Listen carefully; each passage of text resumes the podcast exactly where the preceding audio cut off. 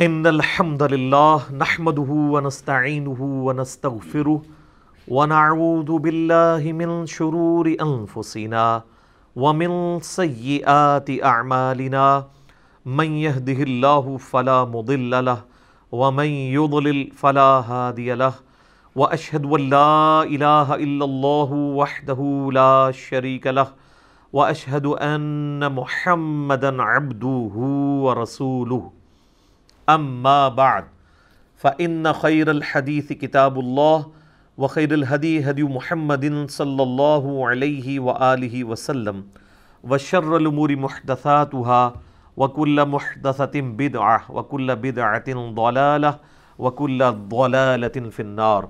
اعوذ بالله السميع العليم من الشيطان الرجيم، من همزه ونفقه ونفثه. بسم الله الرحمن الرحيم.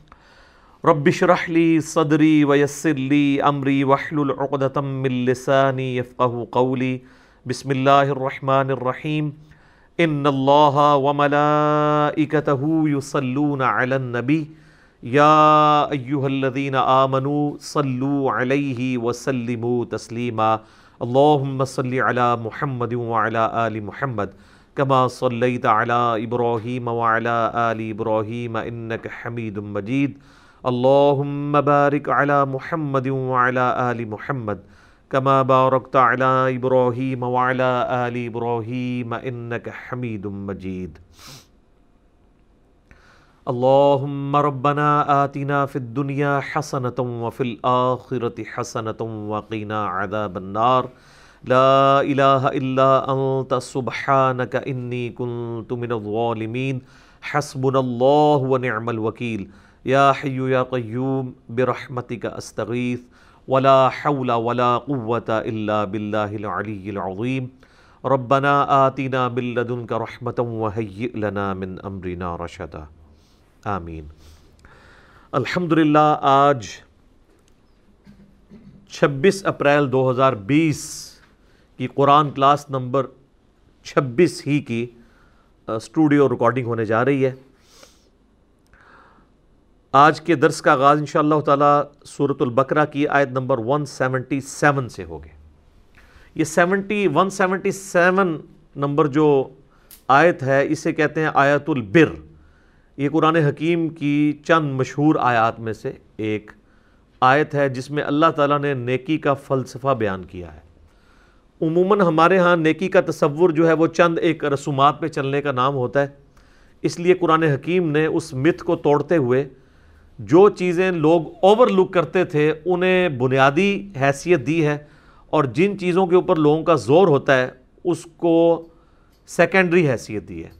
تاکہ یہ پتہ چلے کہ نیکی صرف یہ نہیں ہے کہ کوئی شخص نماز، روزہ اور چند ایک رسومات پر عمل کرنا شروع کر دے، بلکہ حقوق العباد والا معاملہ جو ہے، یہ بہت کرٹیکل ایشو ہے۔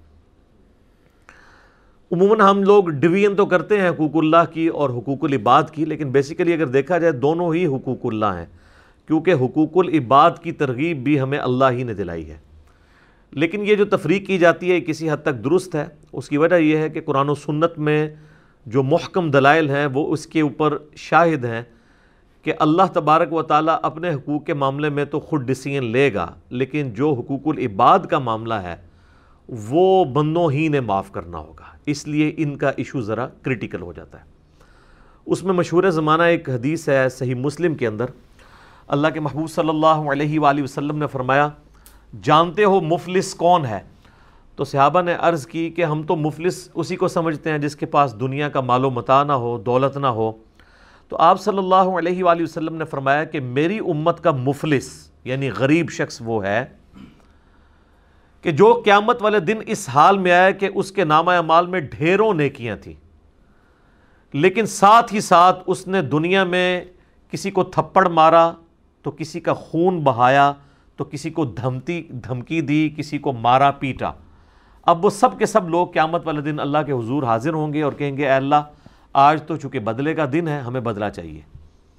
اور بدلے کا دن یوم الدین، وہ اس حد تک ہے کہ صحیح مسلم میں ہی ایک حدیث آتی ہے کہ دنیا میں اگر کسی سینگ والی بکری نے بغیر سینگ والی بکری کو مارا ہوگا، تو قیامت والے دن اللہ تبارک و تعالیٰ اس بغیر سینگ والی بکری کو سینگ دے گا اور سینگ والے کے سینگ ختم کر دے گا اور اس سے کہے گا کہ اب تم اس سے بدلا اتارو۔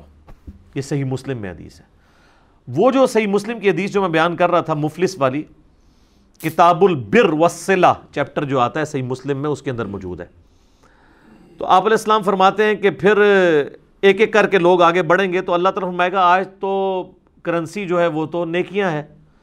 تو تم اس طرح کرو کہ یہ تمہارا بدلہ تو اس طریقے سے تو نہیں تم اس سے لے سکتے۔ تو ایسا کرتے ہیں کہ اس کی نیکیاں تم اس بدلے میں لے جاؤ۔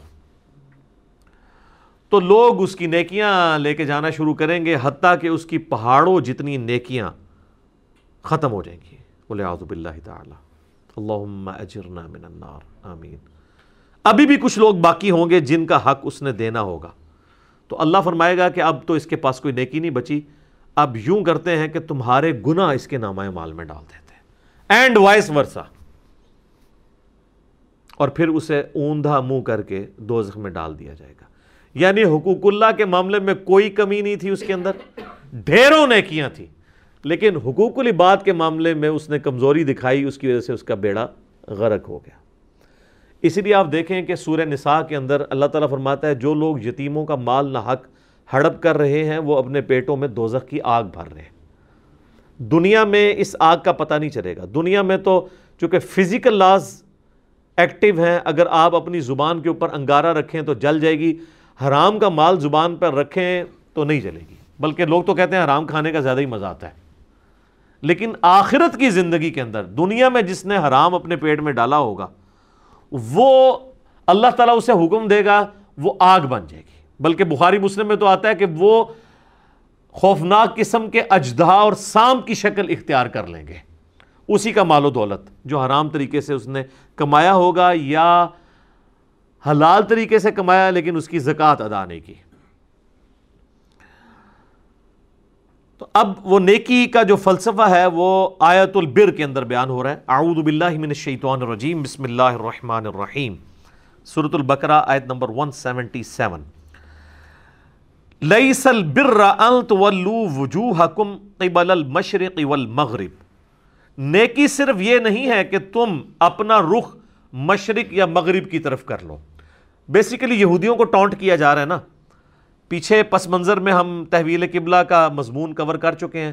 انہوں نے ایک لکیر پیٹنا شروع کر دی تھی کہ جب تک ابراہیمی قبلے کی طرف مسلمان نہیں گئے تھے تو یہ کہتے تھے کہ یوروشلم تو ابراہیمی قبلہ ہے ہی نہیں ہے، لیکن آپس میں چیما گوئیاں کرتے تھے۔ جب اللہ تعالیٰ نے قبلہ یوروشلم کی بجائے خانہ کعبہ کر دیا تو پھر انہوں نے اوپنلی یہ کہنا شروع کر دیا کہ یہ کیا ہوا؟ ابھی تک تو تم ہمارے قبلے کی طرف نماز پڑھ رہے تھے، اب تم نے اپنا قبلہ بدل لیا۔ حالانکہ وہ اندر سے ہی جانتے تھے کہ ابراہیمی قبلہ جو ہے وہ خانہ کعبہ ہے۔ قبلہ اول بھی کعبہ ہے، قبلہ آخر یعنی فائنل قبلہ بھی کعبہ ہے۔ قبلہ اوسط، درمیانی پیریڈ کے لیے جو صحیح بخاری میں آتا ہے، سترہ مہینے تک کے لیے وہ بیت المقدس، جسے یوروشلم بھی کہتے ہیں، ایلیا بھی کہتے ہیں، اور بعد میں وہاں پہ حضرت عمر کے دور میں مسجد اقسا بھی بن گئی۔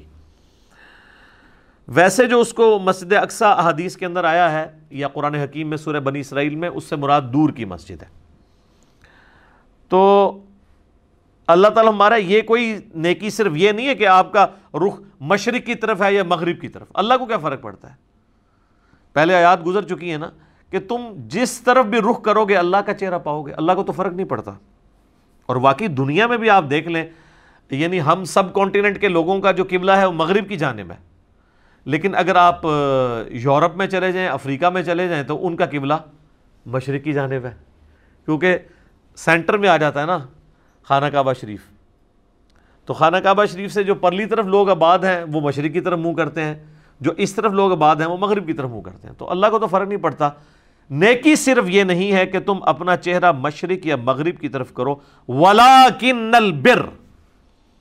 بلکہ نیکی یہ ہے۔ اب گنتے جائیں جناب چیزیں۔ من آمن باللہ، جو کوئی ایمان لائے اللہ پر، والیوم الاخر، اور قیامت کے دن پر۔ اللہ پر ایمان لانا کافی نہیں، جب تک آخرت کو نہیں مانیں گے کہ اللہ نے پوچھنا بھی ہے۔ ویسے تو مزے ہی مزے ہیں۔ اگر اللہ نے پوچھنا نہ ہو تو اللہ کو ماننے یا نہ ماننے سے کوئی فرق نہیں پڑتا۔ آج آپ دنیا میں کسی کو آفر دینا کہ اللہ کو مان لو تو جنت ملے گی۔ نہ مانو تو کچھ نہیں ہوگا۔ لوگ کہیں گے، ٹھیک ہے جی ادھر ہی جنت بنا لیتے ہیں۔ اصل چیز ہے آخرت کی جواب دہی جو ایمان لائے اللہ پر، اور آخرت کے دن کی جواب دہی کے اوپر۔ والملائکتی، اور فرشتوں پر۔ والکتاب اور کتابوں پر۔ والنبیین، اور تمام انبیاء پر۔ یہ تو ہوگی بنیادی ایمانیات۔ اللہ پر ایمان، آخرت پر ایمان، فرشتوں پر ایمان، کتابوں پر ایمان۔ اور ایمان بر رسالت۔ ویسے تو یہ مین تین کیٹیگری میں فال کرتی ہیں چیزیں، جو ہم کہتے ہیں عقائد ثلاثہ ہیں مسلمانوں کے۔ عقید توحید عقید رسالت اور عقید آخرت۔ عقید توحید کے اندر ہی فرشتوں پہ ایمان بھی آتا ہے ظاہرہ کہ اللہ تعالیٰ نے وہ نمائندے مقرر کیے ہوئے ہیں۔ سب کیٹیگری میں فال کر جاتی ہیں۔ عقیدہ رسالت کے اندر ہی کتابوں پہ ایمان آتا ہے، کیونکہ کتابیں انبیاء پہ ہی نازل ہوتی ہیں۔ یعنی اگر آپ بڑی بڑی تین کیٹیگریز بنائیں نا، تو تمام اسلامی عقائد انہی تین کیٹیگریز کے اندر فال کرتے ہیں۔ یا وہ عقید توحید سے ریلیٹڈ ہوں گے، یا عقید رسالت سے، یا عقید آخرت سے۔ اب اگر ہم عذاب قبر کی بات کریں تو یہ عقید آخرت کے اندر آتا ہے۔ کیونکہ یہ دنیا کی زندگی کے بعد کی چیز ہے اور جتنی شریعت ہے، وہ عقیدہ رسالت کے اندر فال کرتی ہے کہ نبی الاسلام نے جو پیٹرن آف لائف دیا ہے، اس کے مطابق آپ نے زندگی گزارنی ہے۔ وَآتَ الْمَالَ عَلَى حُبِّهِ ذَوِ الْقُرْبَى وَالْيَتَامَى وَالْمَسَاكِينَ وَابْنَ السَّبِيلِ۔ اور مال خرچ کرنا اس کی محبت میں اپنے قریبی رشتہ داروں پر، یتیموں پر، مساکین پر اور مسافروں پر۔ وسائلین وفر رقاب اور جو غلام آزاد کرنے کے لیے اور مانگنے والوں کے لیے، جو لوگ آ جائیں خود مانگنے کے لیے، ان پر خرچ کرنا اور گردنیں چھڑانے کے لیے غلام آزاد کرنے کے لیے۔ اچھا اب یہ جو اعلیٰ حبی ہی ہے نا، اس میں ہا کی ضمیر اللہ کی طرف بھی جا سکتی ہے کہ اللہ کی محبت میں کوئی شخص مال خرچ کرے اپنے رشتہ داروں پر، یتیموں پر، مسکینوں پر، مسافروں پر اور سوال کرنے والے اور غلام چھڑانے کے لیے۔ اور ہا کی ضمیر جو ہے وہ مال پہ بھی جا سکتی ہے کہ مال کی محبت کے باوجود اس کی محبت میں، مال کی محبت میں ہوتے ہوئے بھی مال خرچ کرنے کے لیے تیار ہو جائے۔ یعنی دل میں تو ہر ایک بندے کے مال کی محبت ہے نا۔ اس محبت کی پرواہ نہ کرے جو مال کے ساتھ اس کا شغف ہے۔ مال سے محبت رکھنے کے باوجود مال اللہ کی راہ میں دے دے۔ تو کیا وہ ثابت کرے گا کہ مجھے اللہ کی محبت جو ہے وہ مال کی محبت سے بڑھ کر ہے؟ اب ترتیب اللہ تعالیٰ نے لگائی ہے ایسی جو پنچ کرنے والی ہے۔ سب سے پہلے رشتہ داروں کا نمبر۔ کیونکہ رشتہ داروں کو دینا یہ سب سے مشکل کام ہے۔ رشتہ داروں کو پھلتا، پھولتا دیکھنا یہ شیطان نہیں برداشت کرنے دیتا۔ جتنا جیلسی فیکٹر ہے وہ رشتہ داروں کے ساتھ ہوتا ہے۔ یہ جتنے تعویز دھاگے بھی آپ سنتے ہیں، لوگ کرواتے ہیں، وہ رشتہ دار کرواتے ہیں۔ باہر کے لوگوں کو کیا ضرورت ہے؟ کسی سے جیلسی کرنے کی یا حسد کرنے کی؟ رشتہ دار اسی لیے انسان رشتہ داروں کو اگنور بھی کر رہا ہوتا ہے۔ تو اللہ تعالیٰ نے پہلی ضرب یہ لگائی ہے کہ سب سے پہلے رشتہ داروں کا حق ہے۔ اچھا رشتہ داروں میں یہ کوئی نہ سمجھے کہ میرے کزنز جو ہیں یا میرے ماموں، خال، خالو، نہیں، سب سے پہلے رشتہ دار آپ کے بیوی، بچے، ماں، باپ، بہن، بھائی ہیں۔ اس کے بعد باقی رشتہ دار آتے ہیں۔ لوگ اکثر پوچھ رہے ہوتے ہیں جی وہ زکوٰۃ دینی ہے، بہن میری بیوہ دے دیں۔ بھائی، اس سے زیادہ کوئی حقدار ہی نہیں ہے۔ اس کا تو کوئی کمانے والا نہیں ہے۔ بھائی کو دے دیں، بالکل دے سکتے ہیں۔ سب سے زیادہ حقدار وہ لوگ ہیں۔ اس کے بعد یتیم، ظاہر یتیموں کا کوئی سرپرست نہیں ہے۔ مشکل ہے ان کے لیے زندگی گزارنا۔ مساکین جو بالکل غربت کہ جس کو آپ کہتے ہیں نا کہ وہ سطح غربت سے نیچے کی زندگی گزار رہے ہیں، اور مسافر۔ اب یہ مسافر والا معاملہ آج کل ذرا سمجھنا مشکل ہے۔ آپ ذرا آج سے سو سال پہلے چلے جائیں نا تو پھر آپ کو یہ بات سمجھ آئے گی کہ جو لوگ سفر پر نکلتے تھے، دوسرے ملکوں کے سفر پر، اس وقت تو ملکوں کی باؤنڈریز بھی ایسا نہیں بنی تھی۔ آپ کو پتہ ہے کہ ملکوں کی باؤنڈریز جو ہے نا، یہ بیسویں صدی کی بدت حسنہ ہے۔ اس سے پہلے ملک نہیں ہوتے تھے۔ جب سلطنت عثمانیہ ٹوٹی ہے اور جنگ عظیم ہوئی ہیں، اس کے بعد یہ ملکوں کی ڈویژن اور یہ ویزے شروع ہیں، ورنہ لوگ پہلے خانہ بدوشی کی زندگی گزارتے تھے۔ آج بھی اگر یہ ملکوں کی باؤنڈریز ختم کر دی جائے نا تو دنیا سے غربت ختم ہو جائے۔ اب کتنے ٹیلنٹڈ لوگ ہیں جن کے پاس یہ ٹیلنٹ نسل در نسل موجود ہے کہ وہ زمین میں زراعت کا کام کر سکتے ہیں۔ لیکن غریبوں کے پاس زمینیں نہیں ہیں۔ ایسے کئی لوگ ہیں۔ اب ایسے لوگ کئی انڈیا میں آباد ہیں، اگر وہ پاکستان میں آ جائیں، ان کو نیشنلٹی یہاں کی مل جائے، کم از کم مسلمانوں کو۔ ویسے تو ہندوؤں کو بھی دینے میں کوئی حرج نہیں ہے، تالیف قلب کے لیے۔ تو یہاں پہ آ کے آبادی کر سکتے ہیں، ہماری اکانومی کو بہتر کر سکتے ہیں۔ پاکستان کے اندر کئی علاقے ایسے موجود ہیں جہاں پہ زراعت کی جا سکتی ہے۔ صرف وہاں تک ایک نہر پہنچانے کی دیر ہے۔ تو آپ دیکھیں۔ یہ جب تک نہری نظام نہیں تھا پاکستان، انڈیا میں بنا ہوا، تو یہ اتنی ہریالی نہیں تھی یہاں پہ۔ اب تو آپ دیکھیں جناب، کایا پلٹ گئی ہے۔ جب سے یہ سسٹم بنا ہے ان سو سالوں کے اندر۔ آج بھی آپ دیکھ لیں، دنیا رو پیٹ رہی ہے۔ سب سے محفوظ ترین علاقے، صحت کے پوائنٹ آف ویو سے، رزق کے پوائنٹ آف ویو سے، موسم کے پوائنٹ آف ویو سے یہی ہیں۔ انڈیا، پاکستان، بنگلہ دیش، یہ پورا ایک ریجن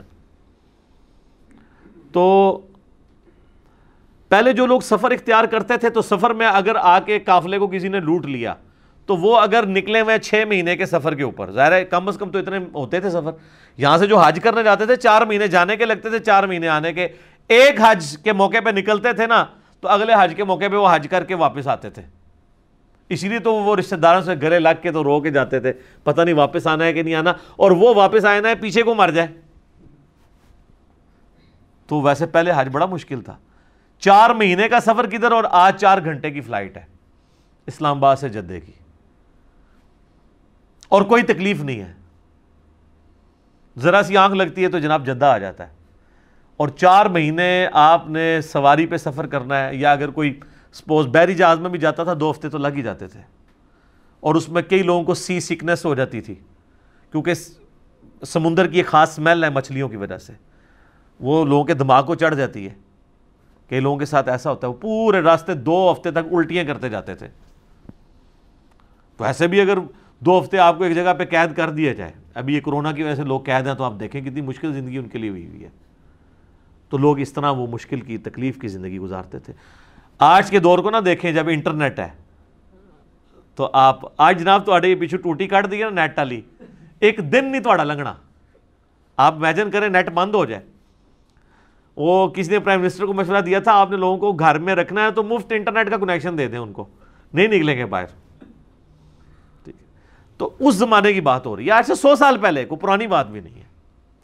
تو قرآن کے نزول کو آلموسٹ چودہ سو سال گزر چکے ہیں۔ اگر آپ چودہ سو سال میں دیکھیں تو صرف یہ سو سال ڈیفرنٹ ہے۔ پہلے تیرہ سو سال تو وہی ہیں جو ہم ڈسکس کر رہے ہیں اس میں۔ مسافر۔ اب جس مسافر کی جیب کٹ گئی ہے تو وہ تو آ گیا، اب زکوٰۃ لینے کے قابل ہو گیا اس کی پلے تو کوئی شے نہیں ہے۔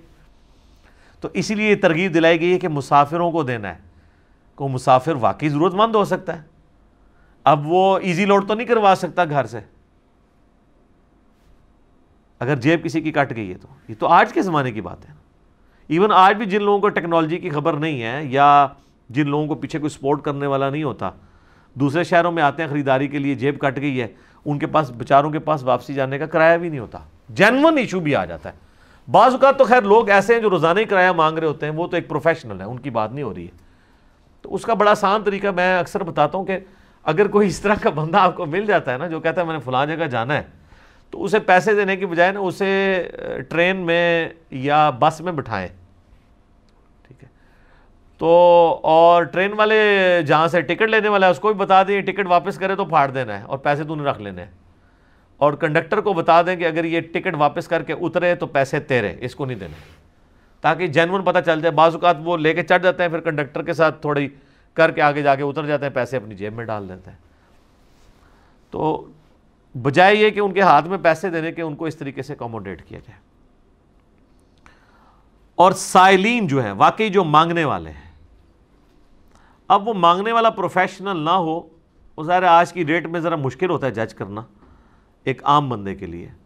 جو لوگ تھوڑے سے یعنی اس ایشو کے ساتھ وابستہ ہیں یا جو آپ سمجھ لیں مارکیٹ کے اندر بیٹھے ہیں، وہ تو روزانہ شکلیں دیکھ دیکھ کے ان کو پتہ چل گیا ہوتا ہے کہ یہ تو روزانہ مانگنے آتے ہیں۔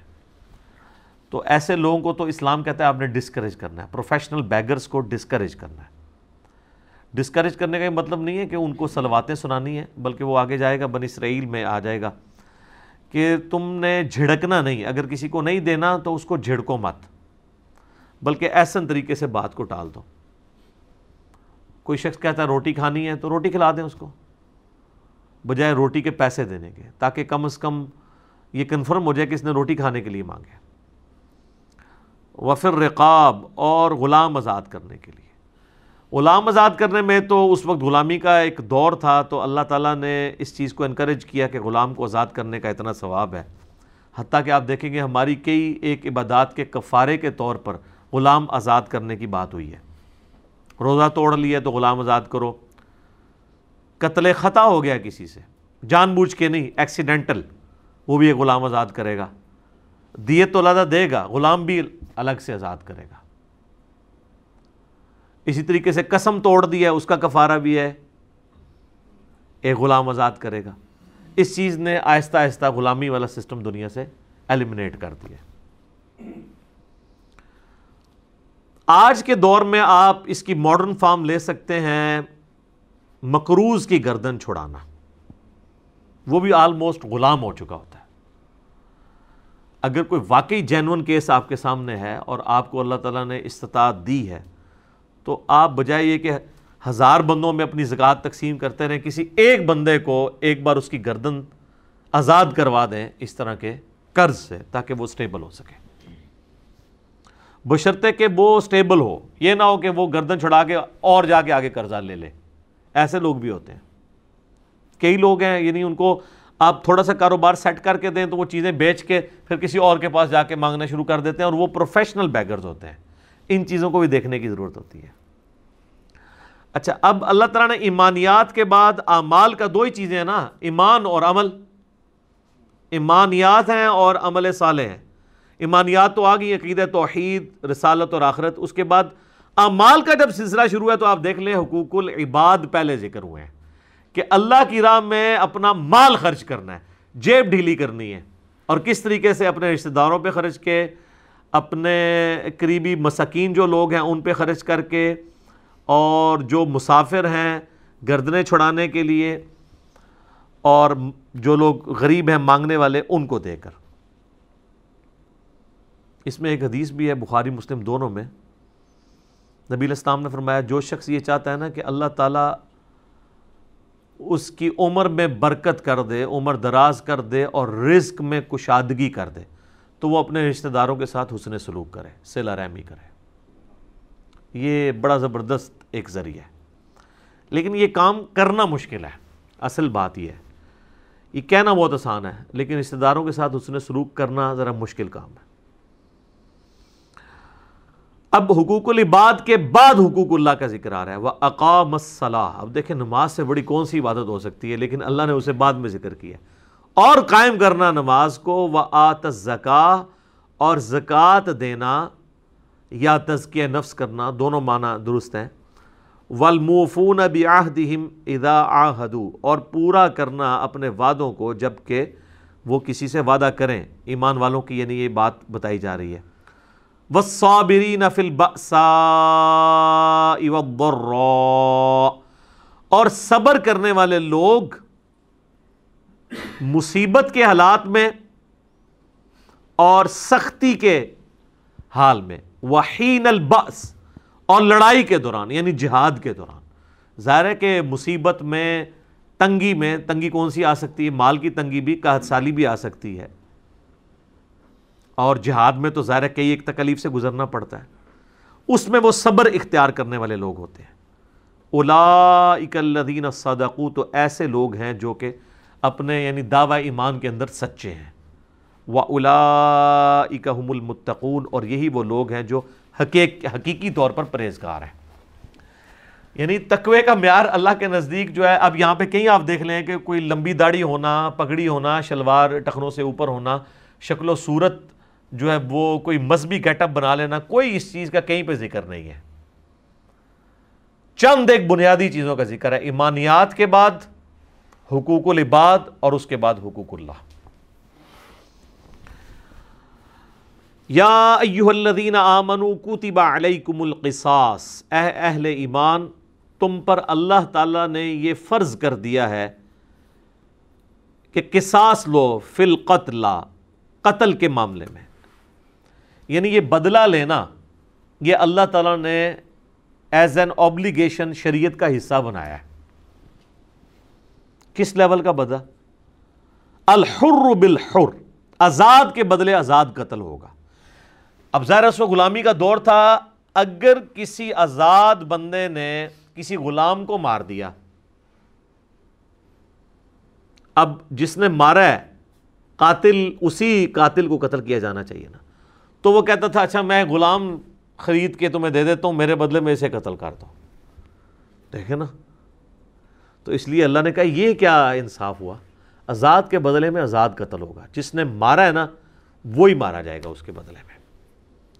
وَالْعَبْدُ بِالْعَبْدِ، اور غلام کے بدلے غلام۔ غلام کے بدلے غلام کا مطلب ہے کہ ایک غلام نے اگر کسی کو مار دیا ہے تو اس کے بدلے وہی غلام قتل ہوگا۔ یہ نہیں ہے کہ کوئی اور غلام۔ یہی تو ہم کہتے ہیں جو ہمارے یعنی ایکسٹرا جوڈیشل ایکٹیویٹیز کرنے والی تنظیمیں ہوتی ہیں۔ وہ جب کبھی غیر مسلموں کے اوپر حملہ کرتی ہیں تو وہ کہتے ہیں کہ جی ہم پلی یہ لے رہے ہیں کہ جو ہے وہ اس ملک نے فلاں جگہ اپنی فوجیں بھیجی ہیں تو ہم اس کے مقابلے پہ ان کے شہریوں کو نشانہ بنائیں گے۔ تو قرآن تو اس کی اجازت نہیں دے رہا۔ قرآن تو انڈیویجول لیول پہ بھی اجازت نہیں دے رہا کہ ایک بندے کے بدلے دوسرا بندہ قتل نہیں ہو سکتا۔ چے جائے کہ امریکہ کہیں پہ فوج بھیج رہا ہے اور آپ امریکہ کے شہریوں کو مارنا شروع کر دیں۔ اس چیز کی کوئی اجازت نہیں ہے۔ ول انسا بل انسا اور عورت کے بدلے عورت قتل ہوگی۔ یہ نہیں ہے کہ کسی کی بیوی نے کسی اور عورت کو قتل کر دیا تو اب وہ کہ اس کے بدلے میں میں تو چونکہ آزاد عورت ہوں تو میں ایک کوئی لونڈی خرید کے دے دیتی ہوں تم میرے بدلے میں اسے قتل کرتا ہوں یہ نہیں ہوگا۔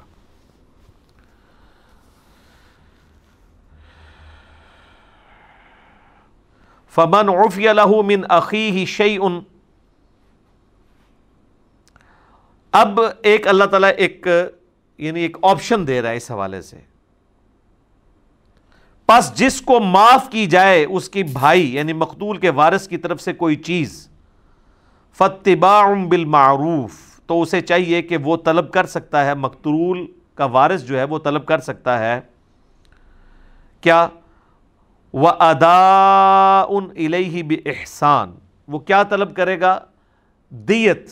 طلب کرے گا اور وہ جو دیت طلب کرنا ہے وہ ہوگا دستور کے مطابق۔ یعنی اس کے لیے کوئی چیز مقرر نہیں کی گئی ہے۔ لیکن اگر آپ احادیث میں ہیں تو سنبی دعود میں حدیث ہے کہ نبی الاسلام نے اپنے مبارک زمانے میں پہلے سے ایک دیے چل رہی تھی، اسی کو اسٹیبلش کیا ہے کہ سو اونٹ دیے جائیں گے یا اس کی مالیت۔ سر، سو اونٹ آج کے بھی آپ دیکھ لیں۔ کم از کم دو ڈھائی کروڑ روپیہ بن جاتا ہے۔ ایک نارمل اونٹ دو لاکھ روپے کا تو ہوتا ہی ہے نا۔ بیل ڈیڑھ لاکھ تک پہنچ چکے ہیں، لاکھ تک۔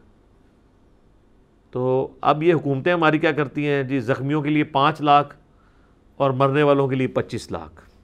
نہ دیت جو ہے کم از کم ہوگی دو کروڑ۔ آج کی ڈیٹ میں۔ سو اونٹ جب بھی یعنی آپ قیمت اس کی کیلولیٹ کرتے رہے ذالی کا تخفیف من ربکم ورحمہ یہ تمہارے رب کی طرف سے رعایت ہے اور رحمت ہے۔ یعنی رعایت دے دی گئی ہے اگر کوئی شخص یعنی چاہتا ہے کہ اپنے یعنی مقتول کے بدلے میں قاتل کو معاف کرنا چاہے تو اس کے عوض اس سے خون بہا لے سکتا ہے مال کی فارم میں۔ اور یہ بھی اجازت ہے۔ پریفریبل نہیں ہے۔ وہ آگے آ جائے گی آیت۔ پریفریبل یہی ہے کہ قتل کے بدلے قتل ہو تاکہ ڈیٹرنس ہو۔ تو یہ اللہ کی طرف سے ایک آسانی ہے اور رحمت ہے۔ فمن اعتدا بعد ذالک فلہ عذاب علیم تو جو کوئی زیادتی کرے اس کے بعد تو اس کے لیے ہے دردناک عذاب۔ ولیعذ باللہ تعالی وَلَكُمْ فِي الْقِسَاسِ حَيَاتٌ يَا أُولِي الْأَلْبَابِ لَعَلَّكُمْ تَتَّقُونَ۔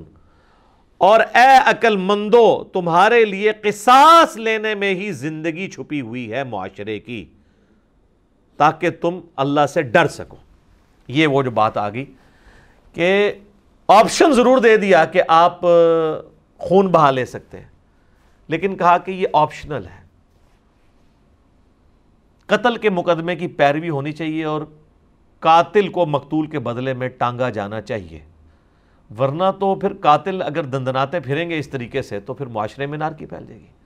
جس معاشرے میں احترام جان، احترام مال نہیں ہوگا، وہ معاشرہ کیسے قائم رہ سکتا ہے؟ تو کہا گیا کہ پوری انسانیت کی زندگی چھپی ہوئی ہے اس کے اندر۔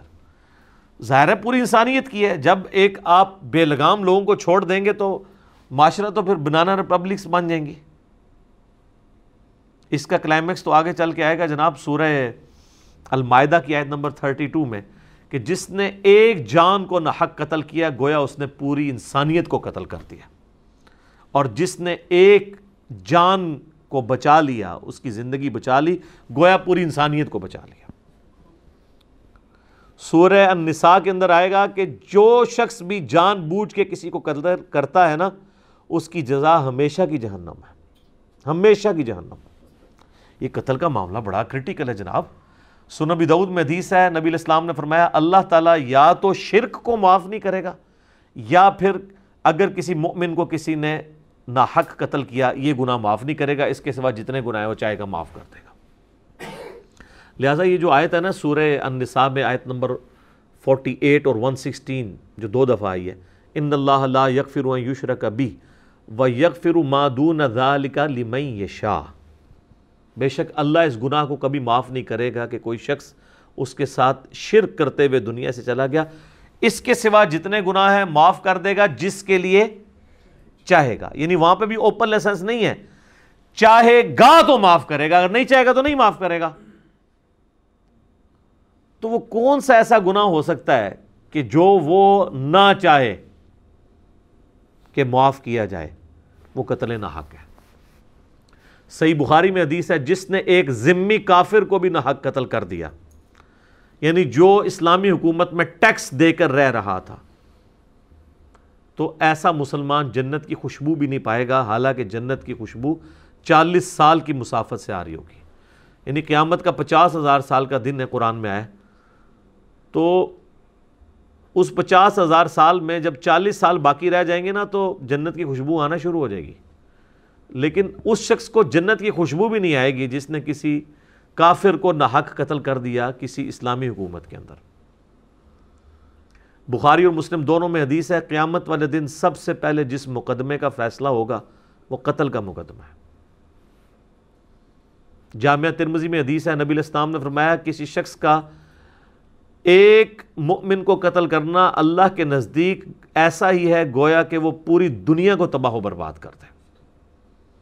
ترمزی اور ابن ماجہ میں حدیث ہے، موقوفن بھی ہے اور مرفون بھی ہے۔ موقوف روایت زیادہ مضبوط ہے۔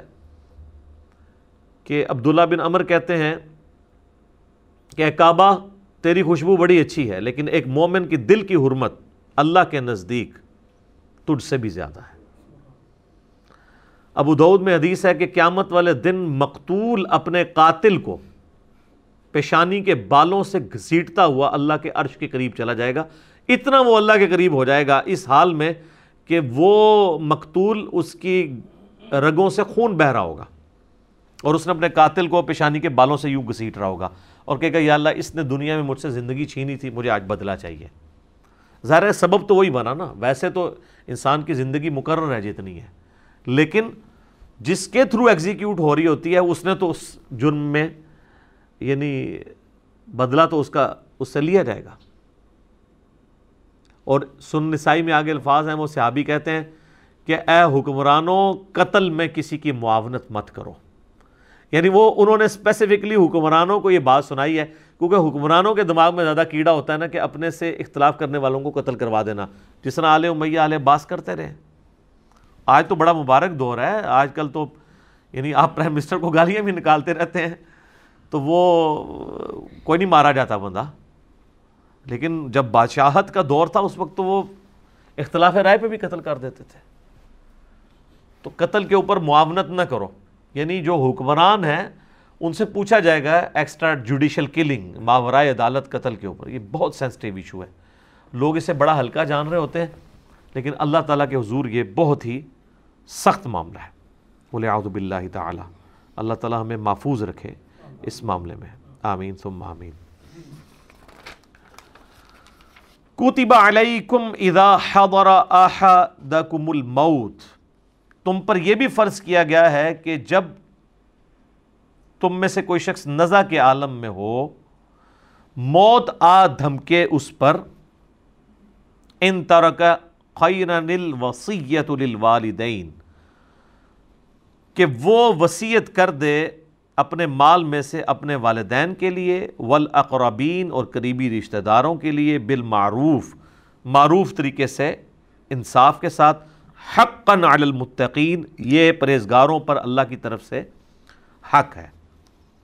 یہ سورہ البقرہ کی آیت نمبر 180 میں مرنے سے پہلے وصیت کرنا ضروری قرار دیا گیا، لیکن یہ آیت منسوخ ہے۔ اس کو منسوخ کیا ہے سورہ النساء میں وراثت کی احکامات نے۔ اس وقت تک اللہ تعالیٰ نے چونکہ وراثت کے احکام نازل نہیں کیے تھے، وراثت کے جب احکام نازل ہوئے ہیں تو اللہ تعالیٰ نے خود ہی پھر حصہ مقرر کر دیا ہے کہ ماں باپ کو ون بائی سکس حصہ ملے گا، بیوی کو ون بائی ایٹ ملے گا، اور ماں باپ اور بیوی کا حصہ جو ہے وہ اوورال مال میں سے نکلے گا، اور جو باقی بچ جائے گا، اس کو اس طرح ڈیوائڈ کیا جائے گا کہ ہر بیٹے کو دو حصے ملیں اور بیٹی کو ایک۔ یہ ایک جنرل رول ہے۔ پھر آگے اس میں کئی ایک اور آگے کرولریز کے طور پہ چیزیں آتی ہیں مختلف سچویشن میں۔ تو اس سے پہلے یہ وسیعت کرنا ضروری تھا۔ فمم بد بعد ما سمعه فانما اسمه على الذين يبدلون۔ تو جو کوئی وصیت کو بدل دے سن لینے کے بعد۔ ظاہر ہے کہ ریٹن میں ہو تو سب سے بہتر ہے، ورنہ لوگ موت کے وقت لوگوں کو گواہ کر دیتے تھے کہ میں یہ کر رہا ہوں۔ تو اس وقت زبانی کلامی بھی، یہ آج والا معاملہ نہیں ہے کہ لوگ لکھ کے بھی مکر جاتے ہیں۔ اس وقت تو زبانی بات بھی جو ہوتی تھی وہ وہ کہا جاتا تھا نا، مرد کی زبان ہے۔ وہ واقعی مرد کی زبان ہوتی تھی، پتھر پہ لکیر۔ تو اللہ تعالیٰ مارا ہے کہ مرنے کے بعد اگر کسی شخص نے یعنی کسی کمیونٹی نے، اس کے رشتہ داروں نے مرنے والے کی وصیت کو بدل دیا تو اس کا گناہ ان کے اوپر ہوگا۔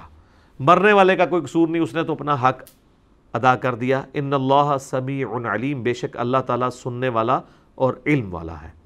لیکن ساتھ ہی اللہ تعالیٰ نے ایک اس میں چیز ہائی لائٹ کر دی ہے۔ یہ بھی ہو سکتا ہے کہ جو وصیت کرنے والا ہے وہ زیادتی کر جائے۔ یعنی کوئی آخری وقت میں اس کا کوئی موڈ آف تھا، ایک بچے کو اس نے محرومی کر دیا۔ خیر، لیکن یہ تو اب باتیں ختم ہو چکی ہیں نا۔ اب تو کوئی نہ آگ کر سکتا ہے کسی کو۔ آگ کرے گا بھی تب بھی اولاد جو ہے وہ اس کو حصہ ملنا ہی ملنا ہے۔ آگ کرنے سے وہ آگ نہیں ہوتا۔ پاکستان کے قانون میں بھی نہیں ہوتا۔ تو اللہ تعالیٰ مارے کہ جسے یہ خطرہ ہو فمن خوف امم موسن جنفن او اثمن فصلح بینہم، فلا اثم علیہ کہ جو مرنے والے نے وصیت کی ہے، اس میں اس نے یعنی جانبداری کا کوئی مظاہرہ کیا ہے، تو وہ پھر پیچھے جو وارثین ہیں، وہ آپس میں یعنی اس کو ریزالو کر سکتے ہیں کہ یار اس کا یہ چھوڑ دیا تھا، اس کو بھی تھوڑا سا حصہ دینا چاہیے، اس طریقے سے اس کو سیٹل کر لیں یعنی مرنے والے کی وصیت کو وہ بدل بھی سکتے ہیں۔ ان اللہ غفور الرحیم تو بے شک اللہ تعالیٰ بھی بخشنے والا مہربان ہے۔ یعنی مرنے والے کی وصیت کو آپ بدل سکتے ہیں۔ وہ وصیت جس کو واجب تھا پورا کرنا۔ تو اسی میں امپلائڈ ہے کہ اگر کوئی شخص مرتے مرتے یہ کہتا ہے نا کہ جی میری لاش کو فلاں جگہ لے جانا ہے دفنانے کے لیے، میرے گاؤں میں دفنانا ہے۔ تو اب اولاد کا کام ہے کہ وہ دیکھے کہ مطلب یہ فیزیبل بھی ہے کہ نہیں۔ کئی لوگ ہیں امریکہ اور یورپ میں ہمیشہ کے لیے شفٹ ہو گئے ہوئے مرتے مرتے ان کے بابے کہے جاتے ہیں جی میری جو لاش جو ہے نا، وہ پاکستان بھجوا دینی ہے۔ کس کے لیے؟ آپ لوگوں کو مصیبت میں ڈالنے کے لیے کہ آپ لوگ ان کے جنازے پڑھیں۔ ادھر ہی دفنا ہے تاکہ اولاد نے اگر کبھی اپنا غم غلط کرنے کے لیے قبر پہ جانا ہے تو قبر موجود تو ہونا۔ اور اس طرح قبر کو باقی رکھنا تو سنت ہے۔ صحیح مسلم میں نبی الاسلام اپنی والدہ کی وفات کے آلموسٹ پچاس سال کے بعد ان کی قبر پہ گئے اور وہاں پہ روئے جا کے۔ تو یہ تو نہیں ہے کہ ایک بندہ جو ہے وہ ہجرت کر کے کہیں چلا گیا اور وہ اپنے آبائی علاقے میں اس کو بھیج دیتا ہے کہ جی وصیت کر دے کہ وہاں پہ دفنایا جائے۔ جو ورثائیں وہ دیکھیں کہ یار کون سی چیز فزیبل ہے، اس کے مطابق عمل کریں۔ اسی طریقے سے وہ وصیت کر دیتا ہے کہ جی میرے مرنے کے بعد اتنے پیسے فلاں مولانا صاحب کو دے دو، فلاں مدرسے میں دے دو۔ یہ اب آپ دیکھیں کہ بعد میں وہ کیا ہوا ہے؟ کئی لوگ تو زندگی میں ہی لکھوا لیتے ہیں۔ اور جو زندگی میں نہیں لکھوا سکتے، وہ میت کے اوپر اونچی اونچی آواز میں کہتے ہیں جی بس آخری ویلیج کہندے سن۔ آخری ویلیج کہندے سن۔ اور تاکہ کوئی نہ کوئی شرم کر کے کچھ نہ کچھ دے ہی دے۔ ٹھیک ہے۔ لوگ، ان لوگوں کو کیا ہے؟ مطلب جھوٹ بولتے ہوئے کوئی دیر لگتی ہے۔ تو آخری ویلیج پاویں کہنے سن پاویں لکھ کے بھی دے گئے نے۔ یہ اولاد پیچھے ڈیسائیڈ کرے گی کہ یہ فیزیبل ہے یا نہیں ہے۔ کہ یہ پیسہ جو ہے وہ کدھر جا رہا ہے۔ دیکھیں نا جی آپ پچھلے دنوں جو فیصل عیدی صاحب نے کیا ہے کہ انہوں نے جا کے ایک کروڑ کا چیک جا کے پرائم منسٹر کو پکڑا دیا ہے، یہ خیانت کی ہے انہوں نے۔ اسلام میں تو اس چیز کی اجازت نہیں ہے۔ جن لوگوں نے انہیں پیسہ دیا ہے، وہ اس لیے دیا ہے کہ وہ ان پہ اعتماد کرتے ہیں کہ ان کے ذریعے چیریٹی میں جائے یہ تو حکومتوں کے کام ہے کہ این جی اوز کو پیسہ دیں، نہ کہ این جی اوز جو ہیں وہ اپنا پیسہ دیں۔ اور پھر میں نے تو وہ ایک کاغذ بھی دیکھا کہ سول ایویشن اتھارٹی کی طرف سے نکلا ہوا ہے، جس میں انہوں نے ایئر ایمبولنس یوز کی ہے کراچی سے اسلام آباد جانے کے لیے، چیک پکڑانے کے لیے۔ سول ایویشن اتھارٹی کا لیٹر نکلا ہوا ہے۔ اور اس کی ابھی اس کو نکلے ہوئے پانچ چھ دن ہو گئے کوئی تردید نہیں آئی ہے۔ وہ لیٹر بھی دیکھنے سے اوریجنلی لگ رہا ہے۔ یعنی انہوں نے مان لیا کہ ایسا ہی ہوا ہے۔ اور نظر بھی آ رہا ہے۔ ظاہر فیصل عیدی صاحب تو کوارنٹین میں بیٹھے ہوئے ہیں نا۔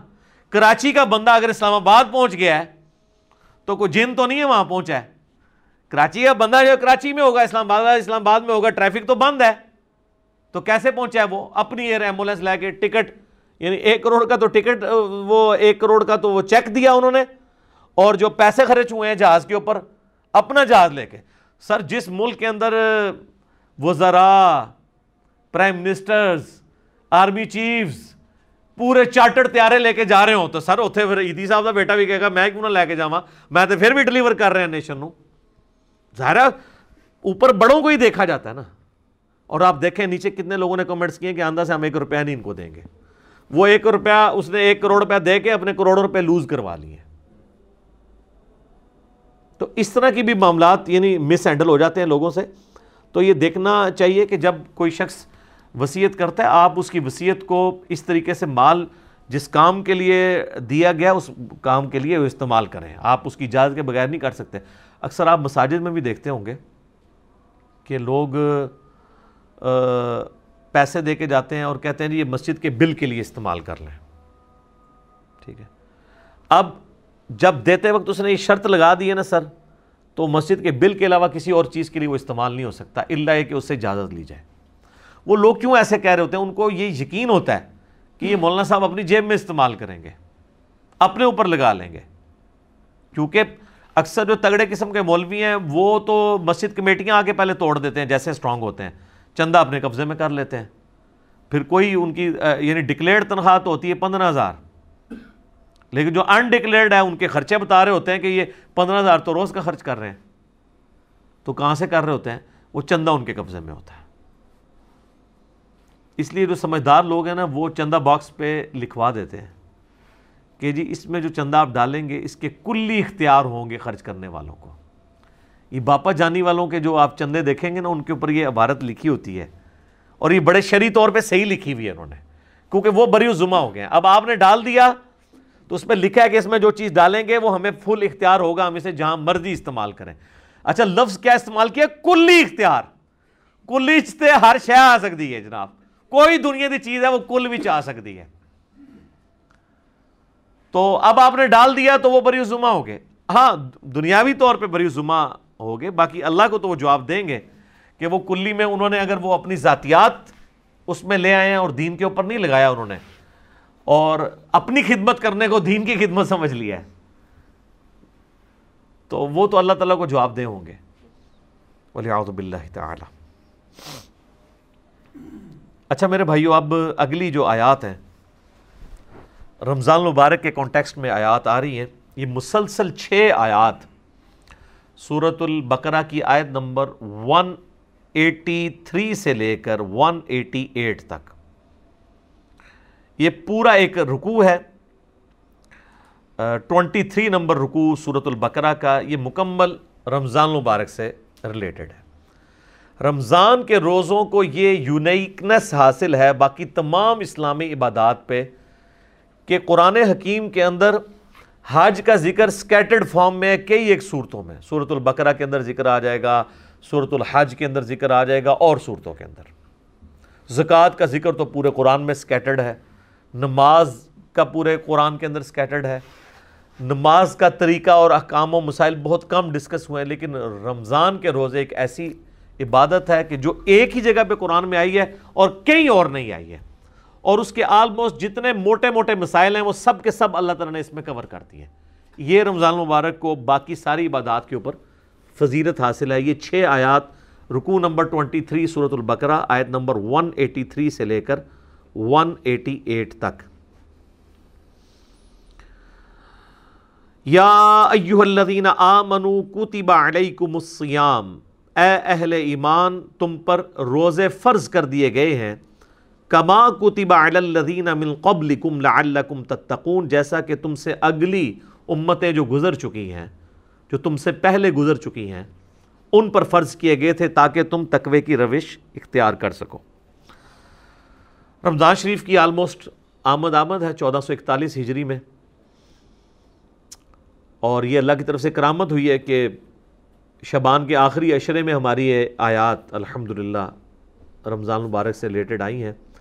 رمضان المبارک کے جتنے بھی احکامات ہیں کتاب و سنت کی روشنی میں میں نے بڑی ڈیٹیل کے ساتھ ان کے اوپر ایک لیکچر ریکارڈ کروا دیا ہے، جو کہ آلموسٹ پانچ نشستوں میں ہے۔ مسئلہ number fifty three A, B, C, D اور ای۔ اور ہر نشست آلموسٹ ڈیڑھ ڈیڑھ گھنٹے کی ہے۔ جس میں رمضان شریف سے ریلیٹڈ ہر چیز کور کی گئی ہے، جو کوئی پوچھ سکتا ہے۔ وہ کلپس بھی میں نے بھائیوں کو بتا دیا ہے، وہ وقتاً فقتاً رمضان شریف کے پہلے اشرے میں ہی آلموسٹ سارے کے سارے کور کر لیں گے۔ ہم صورت البقرہ کا یہ رکوع بھی اس میں کور ہوگا۔ اس کے بعد بخاری مسلم کی روشنی میں سترہ صحیح الاسناد احادیث اور جو سحری کے، افطاری کے احکام و مسائل ہیں، اسی طریقے سے عورتوں کے روزے کی رخصت کیا ہے، مسافر کے روزے کی رخصت کیا ہے، قضاء کا اور کفارے کا کیا معاملہ ہے، مریض سے ریلیٹڈ کیا چیزیں ہیں، ٹیکہ لگانے سے روزہ ٹوٹتا ہے، نہیں ٹوٹتا، جتنے بھی جدید اور قدیم فقی احکام و مسائل ہیں آلموسٹ چالیس کے قریب ہیں جو اس میں ہم نے کور کیے ہیں۔ ایک ایک حدیث کا انٹرنیشنل نمبر اس میں بتایا ہے۔ تو وہ انشاءاللہ ہمارے یوٹیوب چینل کے اوپر تو آلریڈی اپلوڈڈ ہیں۔ دوسرے جو ہمارے ان آفیشیل یوٹیوب چینلز ہیں، ان کے اوپر سے خصوصاً مسلم اونلی سے وہ انشاءاللہ اپلوڈ ہوں گے۔ اور ہمارے فیس بک جو ہے انجینئر محمد علی مرزا، اس کے اوپر یہ انشاءاللہ تعالی ساتھ ساتھ اپلوڈ ہوں گے۔ آپ کو واٹس ایپ گروپس میں بھی انشاءاللہ تعالی وہ کلپس آنا شروع ہو جائیں گے انشاءاللہ تعالی۔ حصول برکت کے لیے میں دو تین حدیثیں بیان کر دیتا ہوں۔ بخاری اور مسلم دونوں کی حدیث ہے کہ نبی صلی اللہ علیہ وآلہ وسلم نے فرمایا، جب رمضان کا مہینہ آتا ہے تو اللہ تعالیٰ جنت کے دروازوں کو کھول دیتا ہے اور جہنم کے دروازوں کو بند کر دیتا ہے اور سرکش شیاطین کو قید کر دیتا ہے۔ تمام شیاطین نہیں، سرکش شیاطین۔ ایک اور حدیث ہے، نبی الاسلام نے فرمایا، یہ بھی حدیث بخاری و مسلم دونوں میں ہے کہ رمضان المبارک میں اللہ تعالیٰ نیکیوں کا ثواب آلموسٹ دس گنا سے سات سو گنا تک بڑھا دیتا ہے۔ اور اللہ تعالیٰ فرماتا ہے کہ روزہ خاص میرے لیے ہے اور میں ہی اس کی جزا دوں گا۔ اور ایک ترجمہ یہ بنتا ہے، روزہ خاص میرے لیے ہے اور میں ہی اس کی جزا ہوں۔ کیونکہ روزہ وہ عبادت ہے جو جب تک کوئی شخص ایکسپوز نہ کرے نا، آپ کسی کو جج نہیں کر سکتے، نماز تو فزیکلی پڑھتا ہوا نظر آ جائے گا۔ تو روزہ ایک ایسی عبادت ہے جو خاص میرے لیے ہے اور میں ہی اس کی جزا دوں گا۔ بخاری مسلم میں ایک حدیث یہ بھی موجود ہے، نبی الاسلام نے فرمایا کہ ایک جنت کا دروازہ ہے جس کا نام ہے الریان۔ وہ خاص ان لوگوں کے لیے ہے جو رمضان مبارک کے روزے رکھنے والے ہیں، کہ وہ اس دروازے سے داخل ہوں گے۔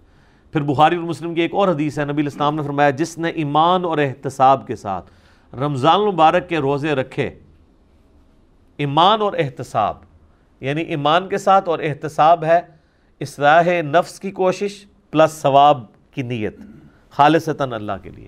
تو اللہ تعالیٰ اس کے پچھلے سارے گناہ معاف فرما دے گا۔ جس نے ایمان اور احتساب کے ساتھ رمضان مبارک کی راتوں کا قیام کیا، اللہ تعالیٰ اس کے پچھلے سارے گناہوں کو معاف کر دے گا۔ جس نے ایمان اور احتساب کے ساتھ شب قدر کا قیام کیا، اسے پچھلے سارے گناہ اللہ تعالیٰ معاف کر دے گا۔ اور یہ میں نے سب سے آسان طریقہ اس میں بتایا کہ آپ ایٹ لیسٹ عشاء اور فجر کی نماز کا اہتمام کریں کہ کوئی رکت فوت نہ ہو۔ صحیح مسلم میں حدیث ہے، ایک تابعی کہتے ہیں، میں مسجد میں بیٹھا تھا، مسجد نبی کے اندر حضرت عثمان غنی رضی اللہ تعالیٰ عنہ علیہ السلام کا دور تھا۔ تو مغرب کی نماز کے تھوڑی دیر بعد حضرت عثمان مسجد میں آ گئے۔ اور مجھے انہوں نے کہا کہ بیٹا، میں نے نبی الاسلام سے یہ خود سنا تھا کہ جو شخص عشاء کی نماز جماعت سے ادا کر لے، گویا اس نے آدھی رات کا قیام کیا۔ اور جو فجر بھی جماعت سے پڑھ لے، گویا اس نے پوری رات کا قیام کیا۔ تو یعنی وہ بتانا چاہ رہے تھے کہ میں عشاء کی نماز سے اتنی دیر پہلے مسجد میں اس لیے آ گیا ہوں تاکہ عشاء کی جماعت چھوٹے نا آج کل تو مشکل نہیں ہے، کیونکہ ہم لوگ تو رات کو سوتے ہی بارہ بجے کے بعد ہیں۔ ان زمانوں میں لوگ بڑے جلدی سو جاتے تھے۔ اسی لیے مغرب کے بعد سونے کی ممانعت بھی آئی ہے۔ پورے دن کی مزدوری فجر کے وقت اٹھے ہوئے ہوتے تھے۔ عشاء اتنی مشکل ہو جاتی تھی، اسی لیے تو ہے بخاری مسلم میں کہ منافقین پہ دو نمازیں بھاری ہیں، فجر اور عشاء کی۔ اور خصوصاً عشاء کے لیے بھی آیا بخاری مسلم میں کہ اگر یہ جان لیتے تو اپنے سرین کے بل گھسٹتے ہوئے آتے ہیں مسجد کے اندر۔ اور فجر کے بارے میں سن نسائی میں آیا کہ میرا دل کرتا ہے ان لوگوں کے گھروں کو آگ لگا دوں جو مسجد میں نماز نہیں پڑھتے، فجر کی نماز کے بارے میں بھی۔ اور بخاری مسلم میں یہ الفاظ جو ہیں وہ عشاء کی نماز کے بارے میں بھی آئے تو آج کے زمانے میں آپ ذرا عشاء کو نا قیاس کریں۔ آج کل تو عشاء سب سے آسان ہے۔ ہماری نمازوں میں۔ کیونکہ ہماری جو روٹین ہے لائف کی وہ بدل چکی ہوئی ہے۔ اس لیے ہم اس تکلیف کا احساس نہیں کر سکتے جسے صحابہ کرام گزرے ایام معدودات۔ گنتی کے چند دن ہے یہ رمضان کا مہینہ۔ فمن کانا منکم مریضن اور اس میں بھی اگر تم میں سے کوئی مریض ہو، او علا سفر یا وہ سفر پر ہو فعدت من ایام اخر، تو وہ اپنی گنتی کو باقی دنوں میں پورا کر سکتا ہے۔ مسافر اور مریض، وہ روزہ چھوڑ سکتا ہے۔ چاہے وہ جو مرضی حالت ہو۔ یعنی یہ نہیں کوئی کہہ سکتا کہ جی سفر بڑا آسان ہے۔ نہیں۔ سفر میں رکھنے کی اجازت ہے، بخاری مسلم میں حدیث ہے۔ نبی الاسلام نے اسے ڈسکریج کیا ہے، لیکن جب صحابہ نے پوچھا، یا رسول اللہ، ہم رکھ لیں تو فرمایا ہو جائے گا روزہ۔ لیکن پریفریبل نہیں ہے کہ رکھا جائے۔ دوسرے دنوں میں گنتی پوری کر دی جائے۔ اور مریض ہی میں سنبی ترمزیب نے باجہ میں حدیث آتی ہے کہ نبی الاسلام نے مریض کو اور پریگنٹ عورت کو اور دودھ پلانے والی عورت کو بھی روزے موخر کرنے کی اجازت دی ہے۔ لیکن اگر کوئی ایسا مریض ہے جس کی اب صحت مند ہونے کی امید نہیں ہے، یا مرض کی وجہ سے روزے اتنے زیادہ ہو چکے ہیں کہ ان کی قضا دینا مشکل ہے، تو پھر فدیہ دے دے اسی میں وہ عورت بھی شامل ہے کہ جس نے کافی زیادہ اب ظاہر ہے ایک عورت پریگنٹ تھی، پھر اس کے بعد دو سال دودھ پلاتی رہی اور پھر اس طرح اس کا سلسلہ آٹھ، نو سال گزر گئے، تو اس پہ تردد ہے، تو وہ صرف فدیہ دے لے اس میں سیدنا ابو حریرہ کا قول ہے سن البئی حکیم میں کہ آپ نے جو یہ روزوں کی قضا دینی ہے، یہ اگلے رمضان سے پہلے پہلے دینی ہے۔ اگر اگلا رمضان آ گیا، تو پھر اب آپ فدیہ بھی دیں گے اور ایک روزے کی، بدلے ایک روزے کی قضا بھی کریں گے۔ اگر یعنی وہ رمضان سے اگلا رمضان آ گیا، پھر ظاہر اس رمضان کے بعد آپ قضا دیں گے نا۔ تو یہ اس میں احکام و مسائل ہیں، باقی مسئلہ 53 اے بی سی ڈی ای آپ دیکھ سکتے ہیں، میں نے ڈیٹیل کے ساتھ بتایا۔ وَعَلَى الَّذِينَ يُطِيقُونَهُ فِدْيَةٌ طَعَامُ مِسْكِينَ اور وہ لوگ جو بڑی مشکل سے ہی ادا کر سکتے ہیں روزہ، بڑی مشکل سے وہ طاقت رکھتے ہیں، تو وہ فدیہ دے دیں مساکین کو۔ فمن تت، فمن طوع خیرن فہو خیر اللہ اور جو کوئی خوشی سے زیادہ نیکی کمانا چاہے یعنی بعد میں روزہ بھی رکھ لے، اگر فدیہ بھی دیا تھا، بعد میں اس کی سے ٹھیک ہوگی، روزہ بھی رکھ لے، تو وہ اللہ تعالیٰ کی طرف سے اجازت ہے۔ وہ ان تسوم اور دیکھو اگر تم روزہ رکھو تو خیر الکم اسی میں زیادہ اللہ کے نزدیک تمہارے لیے بہتری ہے، ان کن تم تعلمون، اگر تم جانتے ہو۔ اچھا یہ جو آیت ہے نا، اس کے بارے میں صحابہ کے دو موقف ہیں۔ صحیح بخاری میں دونوں موقف امام بخاری نے نقل کیے ہیں۔ ایک صحابہ کا گروہ یہ کہتا ہے، یہ آیت منسوخ ہے۔ پہلے یہ اجازت تھی کہ ایک صحت مند بندہ بھی روزے کے بدلے فیدیہ دے سکتا تھا، چاہے روزہ رکھ لے، چاہے فیدیہ جبکہ عبداللہ بن عباس رضی اللہ تعالیٰ عنہ کہتے ہیں یہ آیت منسوخ نہیں ہے، بلکہ یہ آیت آج بھی باقی ہے۔ ایسے لوگوں کے لیے جو ایسے مریض ہیں جو بڑی مشکل سے روزے پر قادر ہوتے ہیں کہ وہ فدیہ دے لیں۔ صحت مند بندے کے لیے اپلائی نہیں ہوتی، اس کے اعتبار سے تو منسوخ تصور کی جائے گی۔ لیکن یہ آج بھی اس کا حکم باقی ہے۔ پھر امام بخاری باقاعدہ لے کے ہیں کہ انس ابن مالک، آپ کو پتا ہے، ایک سو دس سال کی عمر میں فوت ہوئے ہیں۔ جی آٹھ سال کی عمر میں حضور کے پاس آئے ہیں اور دس سال آپ کو وضو کرواتے رہے ہیں۔ ان کی عمر اٹھارہ سال تھی تو نبی الاسلام دنیا سے چلے گئے۔ ہم صحابہ کے بارے میں سوچتے ہیں تو سمجھتے ہیں کوئی چٹی چٹی داڑھی والے ہوں گے۔ اٹھارہ سال حضور کی وفات کے وقت۔ ابن عباس کہتے ہیں میری عمر تیرہ سال تھی جب دنیا سے نبی الاسلام چلے گئے۔ اتنے بڑے فقی۔ عبداللہ بن عمر بائیس سال کے تھے۔ حضور فوت ہو گئے۔ یہ آپ کو جتنا کچھ پتا چلتا ہے نا، یہ نبی الاسلام کی مبارک زندگی کے بعد کے ان کے کارنامے ہیں۔ اس وقت تو بالکل وہ سمجھ لیں کہ نوجوان اور بچے ہی تھے۔ تو انس ابن مالک کے بارے میں امام بخاری نقل کیا، جب وہ بوڑھے ہو گئے نا، تو روزہ نہیں رکھ سکتے تھے، تو وہ روزانہ ایک مسکین کو بلا کے گوشت کے ساتھ اس کو ایک وقت کا کھانا کھلایا کرتے تھے۔ اچھا انفیوں نے دو وقت کا کھانا رکھا ہے لیکن قرآن کا سلوب اس کو سپورٹ نہیں کرتا، اس میں ہے کہ مسکین کو کھانا کھلاؤ۔ تو کھانا کھلانا ایک ٹائم کا ہی کھانا ہوگا۔ دو وقت کا نہیں، یہ لاجیکلی نہیں بنتا۔ تو یعنی انس ابن مالک رضی اللہ تعالیٰ نے خود چاہے وہ دال کھاتے ہوں، مسکین کو جو ہے نا وہ اللہ کے لیے لن تنالوا البر حتى تنفقوا مما تحبون، تم نیکی کے اعلیٰ ترین درجے کو نہیں پہنچ سکتے جب تک کہ اپنی پسندیدہ چیزیں اللہ کی راہ میں خرچ نہ کر دو۔ انس ابن مالک مسکینوں کو کھانا کھلاتے تھے گوشت کے ساتھ۔ اجتہادن امت نے اس پہ اجماع کیا کہ اگر کوئی کھانا نہیں کھلا سکتا تو ایک وقت کے کھانے کا فدیہ۔ کسی مسکین کو دے دیں۔ اور یہ بھی ہو سکتا ہے کہ آپ کسی مسکین فیملی کو، غریب فیملی کو پورے مہینے کا اپنے جو روزہ، جس طرح شوگر کے مریض ہیں، وہ بے شک جنگ بھی ہیں، وہ تو کبھی بھی قدرت نہیں رکھ پائیں گے، ان کے لیے مشکل ہو جاتا ہے۔ تو وہ ہر سال فدیہ دے دیں۔ بوڑھے لوگ ہیں، ایٹی پلس ہیں، نائنٹی پلس ہیں، ان کے لیے روزہ رکھنا مشکل ہو جاتا ہے۔ تو وہ تیس روزوں کا فدیہ نکال لیں، جو ایک وقت کا کھانا بنتا ہے۔ جو ایوریج جتنا وہ کھانا، جس سٹیٹس کا کھاتے ہیں یعنی وہ اگر دو سو روپیہ والا کھاتے ہیں تو دو سو روپے کے حساب سے دیتے ہیں، تین سو والا کھاتے ہیں، تین سو کے اعتبار سے۔ اور جو لوگ باہر کے ملکوں میں آباد ہیں نا، تو وہ اپنے ملکوں کا حساب لگائیں گے۔ یہ نہیں ہے کہ وہ خود امریکہ اور یورپ میں کھا رہے ہیں۔ اور جب فدیے کی باری آئے تو پاکستان میں پاکستانی صاحب سے فدیہ دے رہے ہیں، ان کا فدیہ نہیں ادا ہوگا۔ کیونکہ یہ ساری چیزیں بالمعروف ہوتی ہیں۔ جہاں پہ آپ رہ رہے ہوتے ہیں، اس کے اعتبار سے یہ کنسیڈر کی جاتی ہیں چیزیں۔ تو وہ فدیہ آپ دے سکتے ہیں۔